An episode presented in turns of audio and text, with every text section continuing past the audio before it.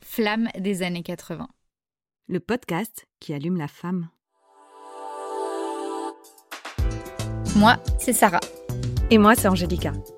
Nous sommes heureuses de vous accueillir tous les dimanches sous notre tente pour cette nouvelle aventure. On avait envie de se sentir moins seule, pour partager nos problématiques de femmes nées dans les années 80. Alors, on a eu l'idée de créer ce podcast. On a eu envie de rencontrer des femmes au parcours de vie courageux et souvent singulier. Un peu comme des sorcières, Des sœurs. des amis, On va prendre la liberté de vous livrer nos secrets, nos doutes, nos peurs, nos rêves. nos choix, avec beaucoup d'amour et d'humour.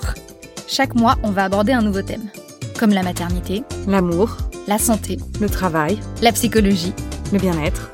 le sexe.